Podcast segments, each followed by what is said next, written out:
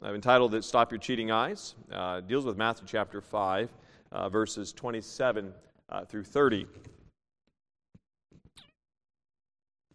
Matthew chapter 5, verses 27 through 30. I'll give you a second to turn there in your Bibles. It's uh, society and culture is rife or very prominent in individuals following their heart. Uh, but without the consideration of the ramifications by living for their heart. I mean, for instance, if a man or a woman sees an individual that is attractive, whether on electronic device or not, they may gaze upon this person. And they may even allow their minds to go further to really uh, analyze the, the features of the individual with which they're coveting. And Jesus condemns such speaking, such speech and thoughts. In verse 27 of Matthew chapter 5, ye have heard that it was said by them of old time, Thou shalt not commit adultery. But I say unto you, that whosoever looketh on a woman to lust after her hath committed adultery with her already in his heart.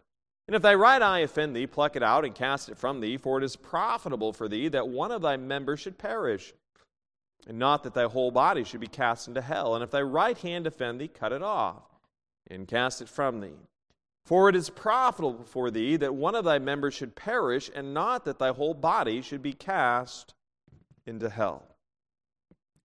And the truth here is in the Lord Jesus Christ, obviously, as he's giving these principles to his disciples, he's just telling them, these men, that you need to control your thinking. If you cannot control the thought life, you're going to really struggle to be a light for himself. And unless we are different from the debaucherous society we live in, that we will lack our impact. We must radiate Christ's life, and we have to yield not only our bodies to the Lord, but also our hearts, our mind, our will, and our emotions to His sovereign control. And so, the truth this evening and the principle is cleanse your thinking to become a true disciple of Christ. Let's go, Lord, and ask for His blessing upon this time, and then we'll uh, delve into part two of a message we did several weeks ago. Let's pray. Dear Heavenly Father, Lord, I thank you for your grace. And uh, Father, I do pray as we look at this uh, passage of Scripture this evening. Uh, Father, I pray that I would do so in a way that would uh, be clear, concise, be appropriate. And Father, I pray that you would help us. Lord, it's a, as the summertime comes, there also comes a lack of clothing in many people in society. And Father, I pray that you would help us to guard our thoughts and to veer away from that which would lead us down a very disastrous path. And so, Lord, I ask for your help. I cannot do it. I yield this time to Thee. I love you and thank you for your grace. In the precious and holy name of Jesus, I pray. Amen. We had spoken about uh, several weeks ago in the sacredness of marriage, the exclusivity about thou shalt not commit adultery and thou shalt not covet thy neighbor's wife there in Exodus and the Ten Commandments. We'd spoken about Hebrews 13, about marriage being honorable in all and the bed undefiled. We did, I'd gone through and discussed those particular words. I talked about the sweetness of femininity and innocence, that men and women are equal. But we also need to guard the children. We also, and if you think about this, there is no area with which our society seeks to draw our attention as in the area of uh, inappropriate material. It, the very Jesus draws on the fact that our sins deal not only as he's speaking here in the Pharisees and dealing as they deal with a lot of external rituals, Jesus is saying, listen, your thinking is absolutely pivotal to having a right standing before me. Wrong thinking will inevitably lead towards wrong actions, as we're going to see and demonstrate. To be sexually pure is not only physically, but also mentally. Jesus elevates his authority above that of the Pharisees and Sadducees in, in, in this passage because in verse 28, you know, ye have heard that it was said. So the Pharisees and Sadducees are going to give you verse 27. But Jesus elevates himself above that to the place of authority, but I say unto you. So again, he's giving great prominence to what he's about ready to say. Wrong thoughts leads to wrong actions. Mark, uh, excuse me, Matthew 12, 34. O generation of vipers, how can ye, being evil, speak good things? For out of the abundance of the heart the mouth speaketh. So Jesus understands that if I don't deal with heart issues, it affects me and my actions. And we cannot fool God with our pious speech, but raunchy thinking. Because we learn in Luke 6:45 it says an evil man out of the evil treasure of his heart bringeth forth that which is evil. That's a portion of that verse. But the principle here is and then it says for of the abundance of the heart his mouth speaketh. So if we have in our imaginations of our heart, which is Genesis chapter 6 verse 5 and and God saw all the imaginations of the heart, I mean God destroyed civilization for the imaginations of their heart as we learn with Noah. So there must be a dealing with thoughts. And it, it, can come very enticing, and you know, kind of like web surfing or internet. You know, I don't even know what they call it anymore, but you know, our impure thoughts can lead, and it starts in our heart. Proverbs six twenty-five: "Lust not after her beauty, which is outward, in thine heart; neither let he take thee with her eyelids." If you were to look at 2 Samuel chapter 11 and then 2 Samuel chapter 12, you would find David's thinking degraded in this very spiral action because he didn't stop with the viewing of Bathsheba as she was showering. He began to ponder upon it and began to allow his thinking to go very inappropriately. And it says in David, it says, a woman was very beautiful, beautiful to look upon. It says, and then verse 3 of 2 Samuel 11, and David sent and inquired after the woman. And one of his servants says, and one said, Is this is not this Bathsheba, the daughter of Eliam, the wife of Uriah the Hittite? And David sent messengers and took her. So David's downfall was a failure to deal with his thoughts. We understand that our heart directs our life. Our heart affects our attitudes. For as he thinketh in his heart, so is he. Proverbs 23 7, that's the first portion of that verse. And we understand it, that it defiles us in our heart. So Jesus is saying if you don't deal with our thoughts, it, it penetrates into our heart, and therein we evidence it in our actions. You're going to act out what's in your heart.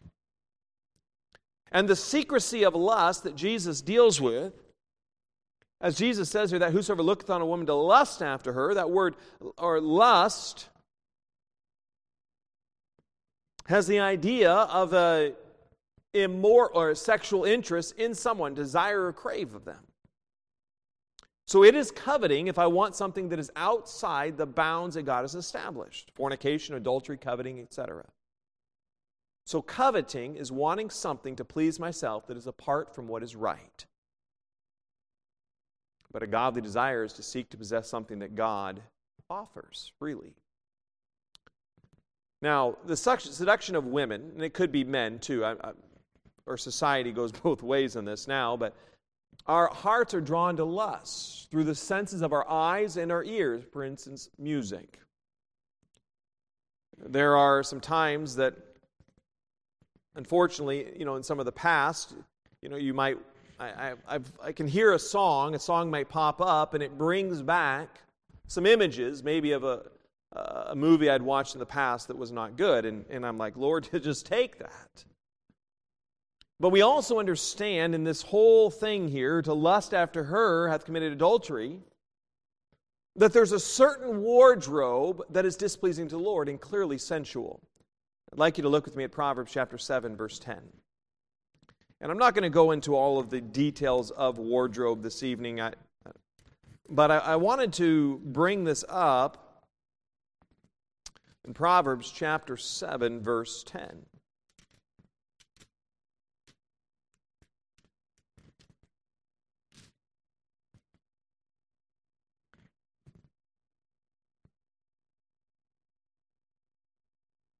In verse 10 of Proverbs chapter 7, and behold, there met him a woman with the attire of an harlot and subtle of heart. That attire is a garment.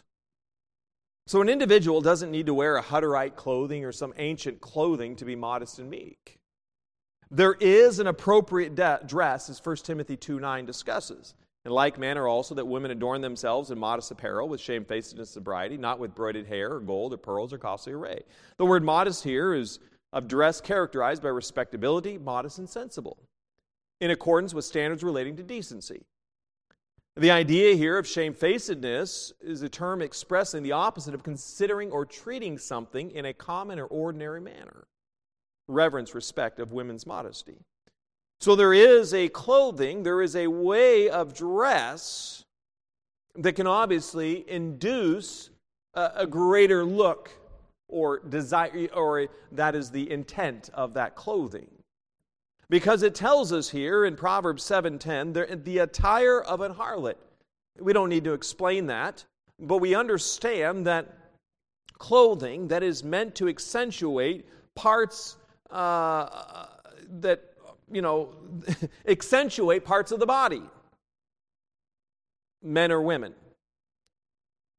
And what understanding here is, is that it is the attire that draws the senses of the simple man in Proverbs chapter 7. If you look in verse 7, it talks about a simple one. And he is drawn by her flattery of speech, but also her clothing with the enticement to look at her. So there is a morality to clothing.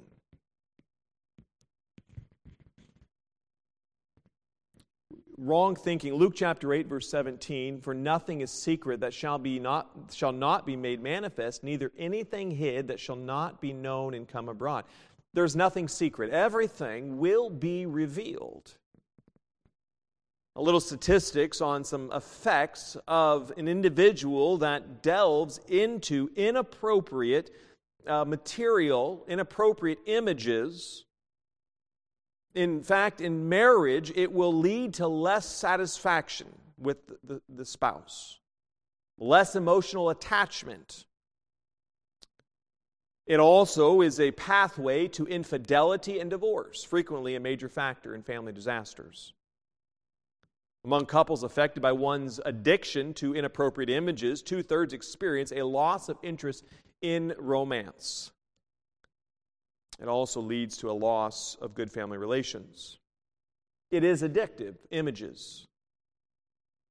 And whether it's just images or even in society, placing yourself in an area uh, where it is very common and it can desensitize an individual where they would seek uh, to look at more lewd images. And there's, but also this lewdness, then it debases, much like you'd have with Sodom and Gomorrah, uh, to the place wherein abnormal immorality is sought after aggression and greater promiscuity. And, but it also debases men and women to objects of one's illicit desires. It leads to greater out of wedlock births and obviously STDs. Those who would violate children are more likely to view it regularly and be involved in its distribution. Uh, m- males who become used to this are going to continue to seek more and more and seek to be more inappropriate. But in Ecclesiastes 12:14, it tells us, "For God shall bring every work into judgment with every secret thing, whether it be good or whether it be evil." God will judge. The, the harm is that it objectifies women, children, and belittles monogamous relationships as boring. It leads to the disintegration of the moral fabric of society. It lets the norm of marriage and children be an obstacle to the fulfillment of one's lusts. And as we would find that it impacts your children, David's actions in 2 Samuel 11 with Bathsheba, his inappropriate his inability to deal with his thought life, it impacted his children with Amnon. Amnon was so vexed that he fell sick for his sister Tamar. 2 Samuel 13, 2. For she was a virgin, Amnon thought it hard for him to do anything to her. And it physically affected him. David didn't deal with his thinking, and his uh, refusal to be holy in his thought life, it impacted his children. And it causes, as one uh, source gives, and it causes anatomical changes to the brain and results in an addiction. But more importantly, it results in an addiction of the soul and the spirit for that which is not of God. But with this, it brings shame. We find in Samuel, excuse me, Psalm 32, 3 and 4. If you look with me here, David with the sin with Bathsheba. Psalm 32, Psalm 51, David crying out. But it results in an increase in grief and physical weakness. In Psalm 32, 3 and 4. Psalm 32, 3. When I kept silence, my bones waxed old through my roaring all the day long. For day and night thy hand was heavy upon me, my moisture is turned to the drought of summer, Selah. David saying, Listen, when I didn't say anything and I didn't make it right with God, it increased my grief and my physical weakness. And the key finding on the effects of this, is given by Patrick Fagan, is that when adolescents get into inappropriate images, they feel shame, they feel diminished self confidence, uh, they will feel an uncertainty about themselves, and it will lead to a seared conscience. What happens, unfortunately, is it brings God's judgment and abandonment. Israel would do this in excuse me, Ezekiel 16. But as a wife that committeth adultery would take as strangers instead of her husband, Ezekiel 16, 32, and then verse 33, they give gifts to all whores, but thou givest thy gifts to all thy lovers, and hirest them that they may come unto thee on every side for thy whoredom. Israel committed adultery with pagan nations. And then in verse 36 and 37, this sin will be revealed to others, and God goes in to the judgment of how he'll do. And unfortunately, it will be revealed. There was several years ago prominent uh, evangelical that uh, was noted to be on a site. He was married and he was noted to be on a site, and it was revealed by some hackers, and it was quite crushing. Some other things came out about this man. But this also, when an individual goes into this and does not deal with their thoughts as the Lord Jesus Christ tells us to do, they will abandon godly virtues and it will leave the things of God. Because when our heart pursues itself, it will leave the things of the Lord. Genesis chapter 3, verses 8 through 10. Adam and Eve, they pursued self and they hid themselves from God. And it brought with them scorn. But not only that, an individual who ends up searing their conscience or is so absorbed in their sin, of their addiction, of their, uh, of their lust, their besetting sin. In Matthew 14, 3 through 5, when you think about Herod, for Herod had laid hold on John, speaking of John the Baptist, and bound him and put him in prison for Herodias' sake, his brother Philip's wife. For John said unto him, It is not lawful for thee to have her. And when we have put him to death, he feared the multitude because they counted him as a prophet. But he would end up putting him to death. The wife that he had married of his brother, I mean, she was married to his brother, she hated him. She wanted her sin and she hated anyone that did right. But Jesus here, he gives us in verse 29 of Matthew 5, he gives us a security of retreat. He talks about plucking out your eye, casting it from you, and the principle is to flee the sin.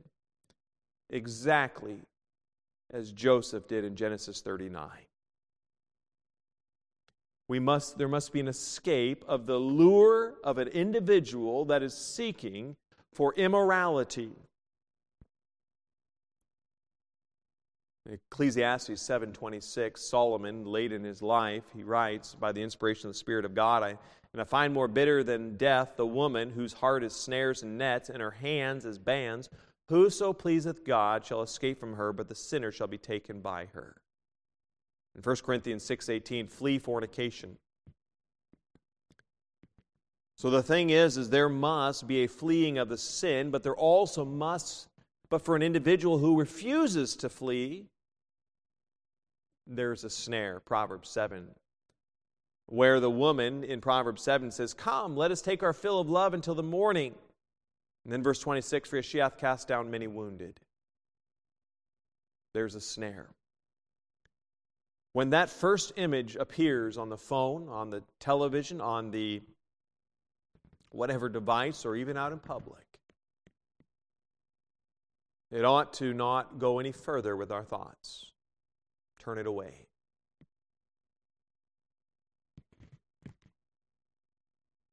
There must be a prayer for a spouse. If an individual is single and maybe they're struggling in this area, 1 Corinthians 7 9, but if they cannot contain, let them marry, for it is better to marry than to burn.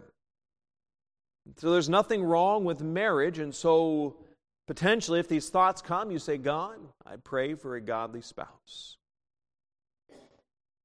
1 Corinthians 7 2 and 3 Nevertheless, to avoid fornication, let every man have his own wife, and let every woman have her own husband. There is a prayer that God would give a spouse.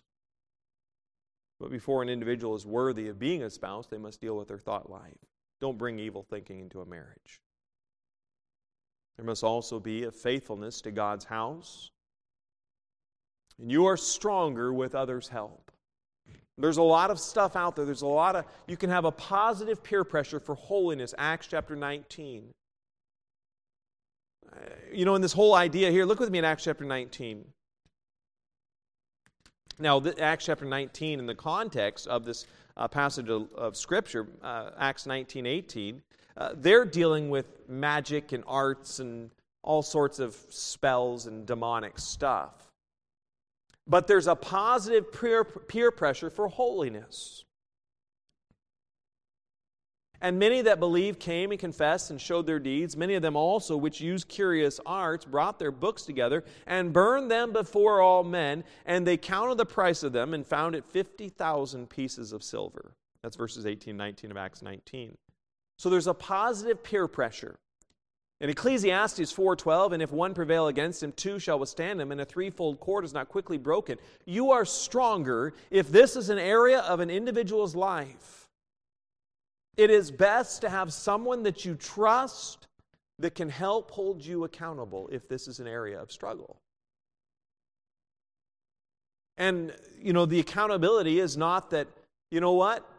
We all have different struggles, but saying, you know what, I want to stay strong for the Lord, I'm going to have an accountability. There also needs to be an understanding if an individual is in this and someone was to approach you about, hey, I've got this problem, I'm really struggling, and I don't know how to deal with it. There is a biblical way to deal with it. Galatians chapter 6, verse 1 rather than scorning an individual and rather than coming hard after an individual who may be struggling in this area. Because that's the last thing an individual who is struggling needs.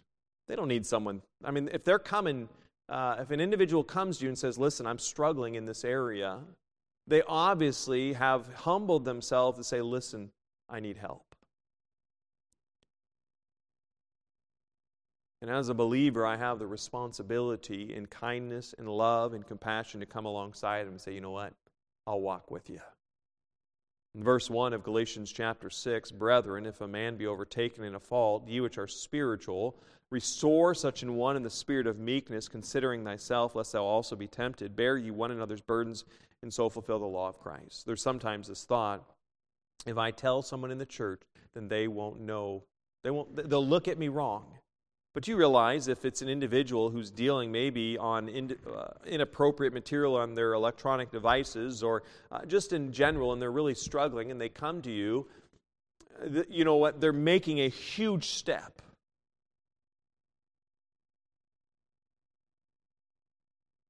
The fear of what others think can so entrap a believer that they're never going to tell anyone and they'll never receive victory.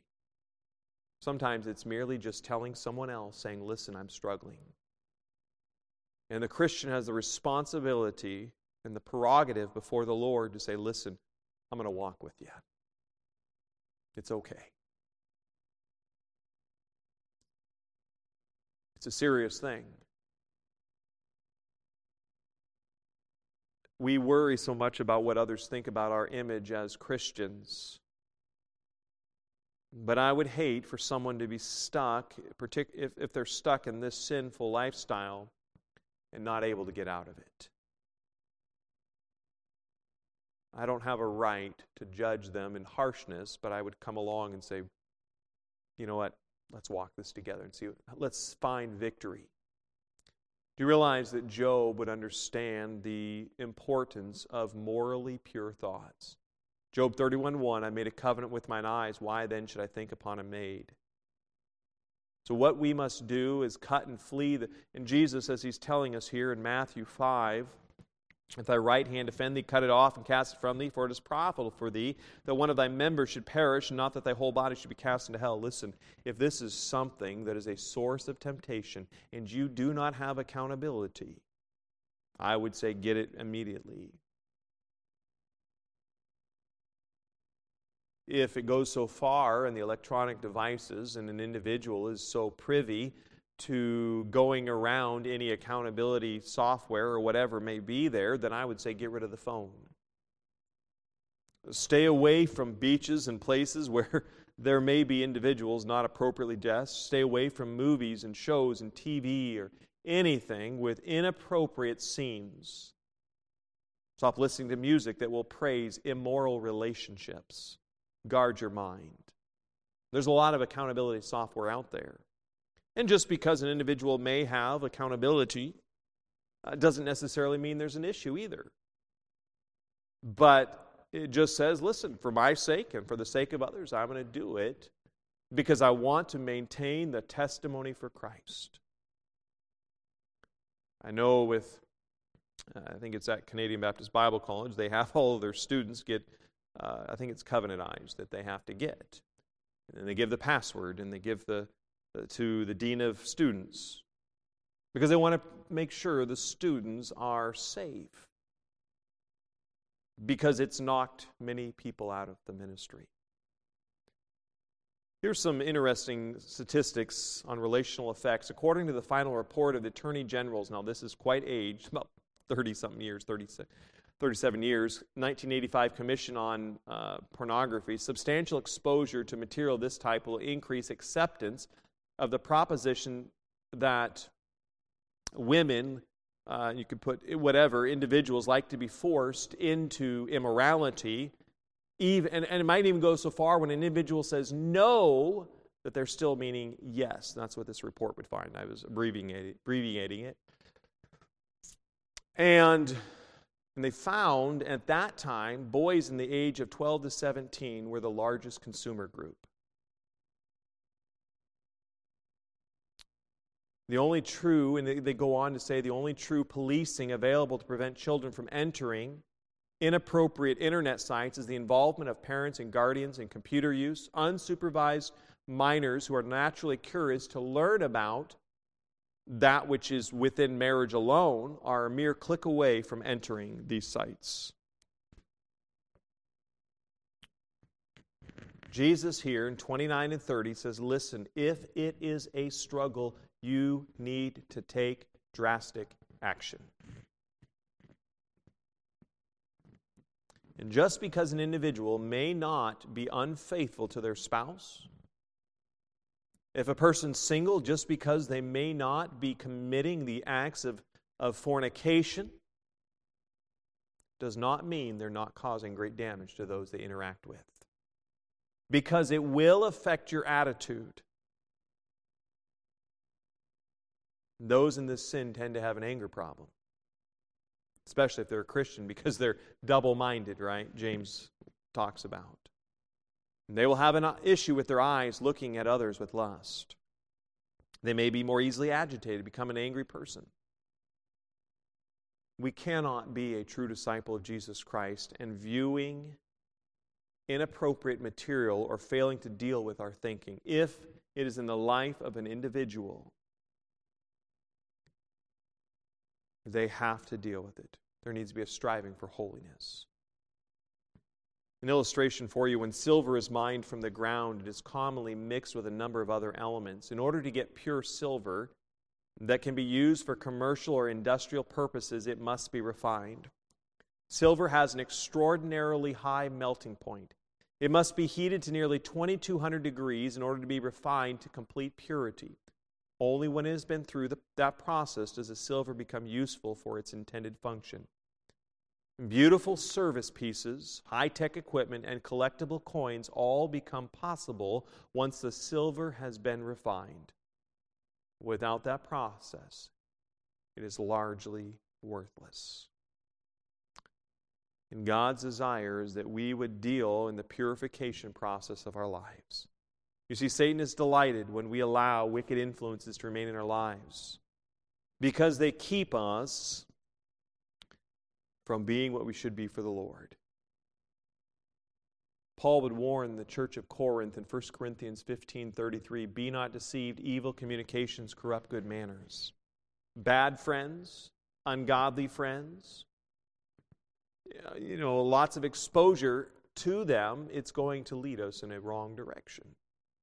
It's going to impact our, uh, our testimony. Jesus, it will impact our thinking as well. Would we agree that any relations and thoughts of intimacy are only to be had within the bounds of marriage? And to that we would say yes, Genesis 1. I'll read Genesis 1 as my last few verses for this evening. Genesis 1 23 through 25 and verse 28.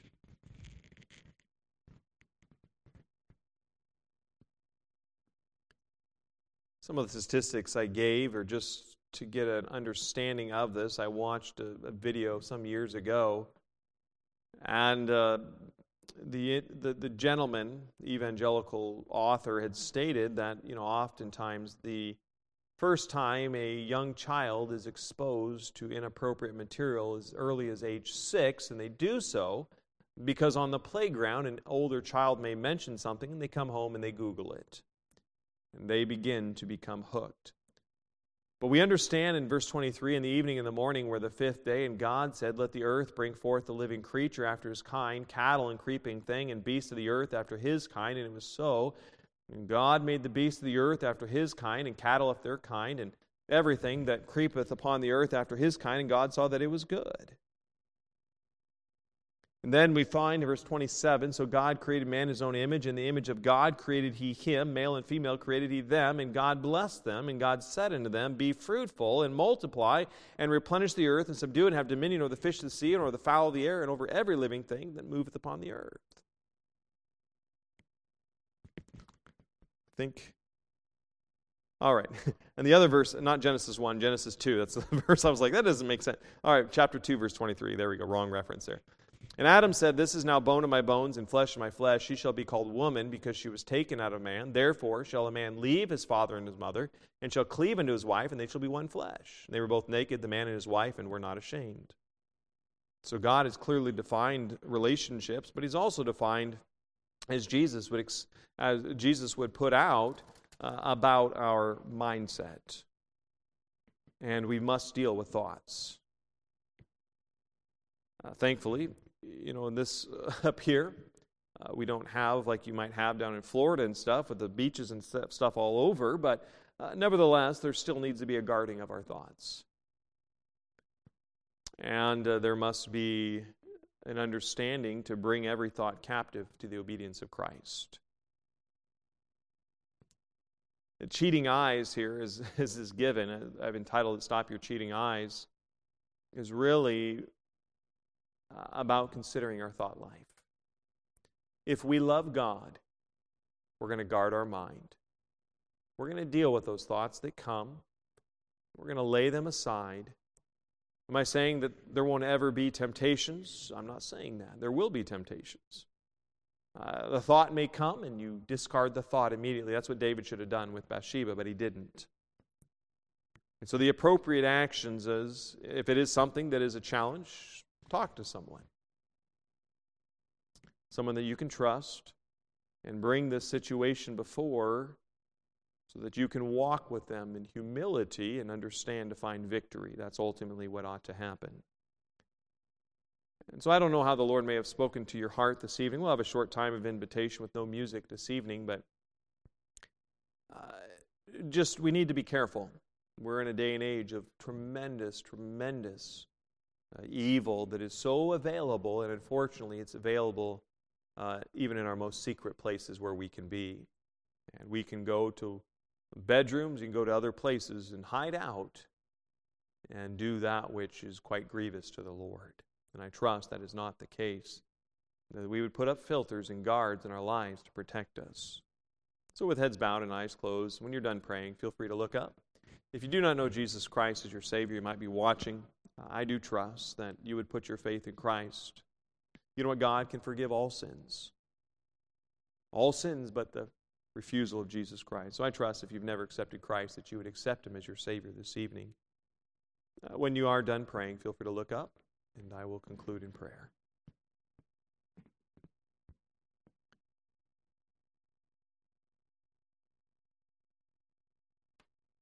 Dear Heavenly Father, Lord, I do thank you for this evening. Lord, I thank you for your grace. And Father, I thank you that uh, you give us some admonition from your word uh, with respect to our thought life. God, we do live in a day and age that seeks to defile our thinking. Uh, and there is so much hurt in our society because of defiled thoughts.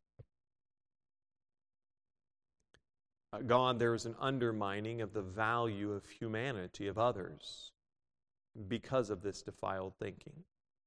And Lord, I pray that as your lights, as your ambassadors, Lord, that that would not uh, be the testimony of our lives. And if it is, Lord, I pray that we would have the humility to say, I need help. And to find the compassion and care that can come from those who walk with God, that can walk and help to find victory. Lord, I yield tonight to Thee. I love you. A little bit more difficult and challenging of a topic, but Lord, I thank you for your grace. I love you. And Lord, I thank you for all that you will do. Help us have a wonderful evening and help us this week as we serve you. In your precious name.